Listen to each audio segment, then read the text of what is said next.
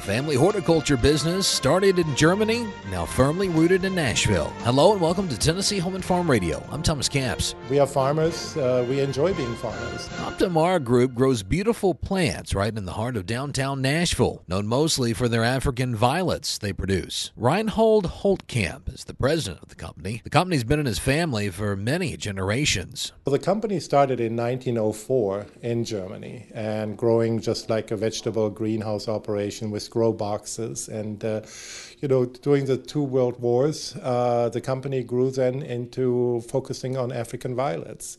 Uh, in 1977 is when my uh, father came over to the United States and bought the Joy Floral Company. And uh, we have made Nashville our new home uh, since then. Well, African violets remain one of their specialties. Optimara now grows many different kinds of plants.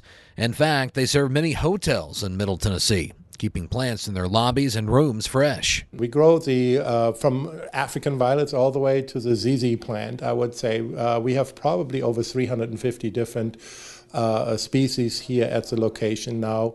Uh, we sell a lot online. Uh, our online business, Optiflora, uh, uh, does online fulfillments through Amazon, eBay, Etsy, Walmart.com, for example. And uh, we also have our own uh, mail order company called the Selective Gardeners. For nearly 100 years now, Optimara has produced beautiful flowers. And Holtkamp hopes his descendants can do it for another 100 years. I think uh, one of the things that uh, is unique is of how we as a company have been able to change uh, and adjust to market demands from exclusively African violets in the 70s uh, and 80s to growing poinsettias to morphing into other crops. For Tennessee Home and Farm Radio, I'm Thomas Camps.